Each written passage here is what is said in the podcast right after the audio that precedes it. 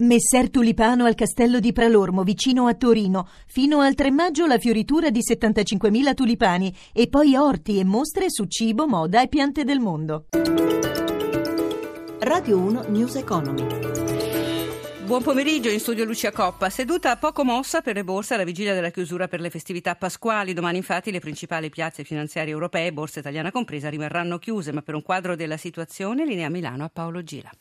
Giornata interlocutoria per quasi tutti i listini europei che hanno teso l'orecchio nel pomeriggio a Wall Street al fine di conoscere i dati sulla disoccupazione negli Stati Uniti con le richieste settimanali dei sussidi in calo di 20.000 unità e poi per analizzare il discorso di Janet Yellen, il governatore della Federal Reserve, che però non si è pronunciata sulla politica dei tassi monetari e di un loro possibile rialzo che con ogni probabilità sarà fatto scattare alla fine dell'anno.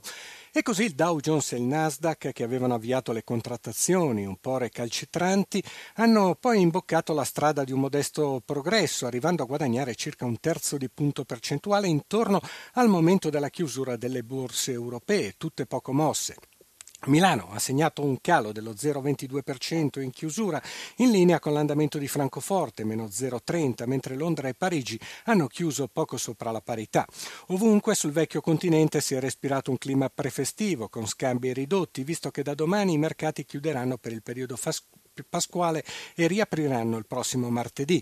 Sul versante dei titoli di Stato lo spread è stabile a 112 punti base con il rendimento del BTP decennale all'1,29%, mentre sul versante valutario l'euro incrocia il dollaro a 1,0870, dunque in rafforzamento.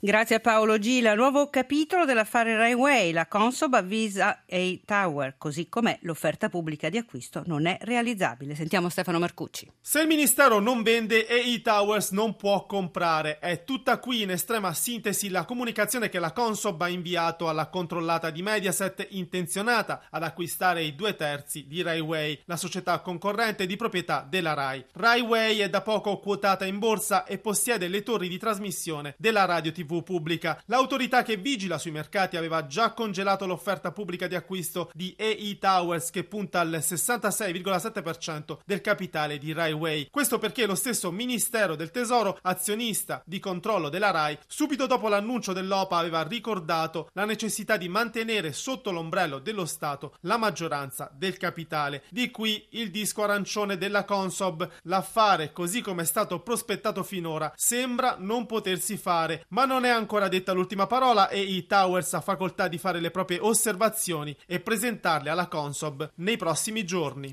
L'85% degli italiani rimarrà a casa nel periodo di Pasqua. Queste le previsioni di Federalberghi che fa anche notare come circa la metà delle persone che andranno in vacanza alloggerà in case di proprietà o di parenti o amici. Giuseppe Di Marco ne ha parlato con il direttore generale dell'associazione Alessandro Nucara. La crisi continua a mordere e si fa sentire, la stragrande maggioranza degli italiani rimane a casa, questo è il segno che i sette anni di crisi continuano a lasciare pesantemente il loro effetto sulle tasche delle famiglie. Un altro dato negativo è quello relativo alla percentuale di italiani che alloggeranno in case di proprietà o di parenti e amici. È la diretta conseguenza del primo. C'è da dire nel contempo che c'è una consistente e significativa quota di italiani che rimane in vacanza in Italia Italia a confermare il fatto che il prodotto nazionale comunque tira, comunque è appetibile e questo ce lo dicono anche i segnali positivi dei clienti stranieri. Quali sono le richieste di Federalberghi nei confronti di governo e Parlamento? Chiediamo un'attenzione diversa al settore del turismo, ma è necessario ed evidente che ci vuole un approccio che guardi oltre quelle che possono essere le esigenze delle grandi fabbriche, delle grandi imprese. Per fare un esempio, il contratto a tutele crescenti, al quale sicuramente bisogna guardare con favore, è però un istituto che mal si adatta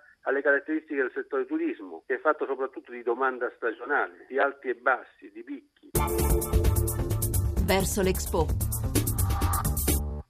Le imprese italiane, grandi e piccole, si stanno preparando all'appuntamento con l'Expo e anche le associazioni che lo rappresentano. Fra queste Confartigianato ha già messo a punto la propria presenza all'evento. Sentiamo il presidente di Confartigianato for Expo, Marco Granelli, al microfono di Sandro Marini. È una presenza direi istituzionale, quindi abbiamo voluto esserci a tutti i costi, abbiamo uno showroom dove le nostre aziende di eccellenza potranno esporre le loro qualità e i loro prodotti e abbiamo anche uno spazio che quest'anno occuperemo per fare la nostra assemblea nazionale, proprio per dare l'opportunità a tutti i nostri associati di vivere questo momento come un qualcosa di irripetibile e unico ed è un'occasione che non capita mai quindi nella vita. E abbiamo pensato proprio di farlo di di dotarci anche qui di tutte quelle possibilità che devono essere date ai nostri per poter dire siamo i campioni della manifattura, siamo quelli che tengono alti i colori dell'italianità, siamo quelli che sanno fare le cose con qualità e credo che in questa congiuntura, in questo momento così difficile, il far emergere questi lavori siano l'unica via d'uscita da questo periodo diciamo un po' complicato. Voi avete organizzato anche un'iniziativa fuori Expo Italian Makers Village, che cosa sarà? Sta tutto nelle parole che lei ha appena detto, Italian Makers Village. Italian perché vogliamo ribadire in questo Foro Expo quanto sia importante oggi mettere al centro la qualità italiana. Per cui abbiamo preso uno spazio importante, 1800 metri quadrati, in via Tortona 32. Avremo all'interno degli spazi espositivi degli stand 27 dove ruoteranno 800 imprese per 6 mesi,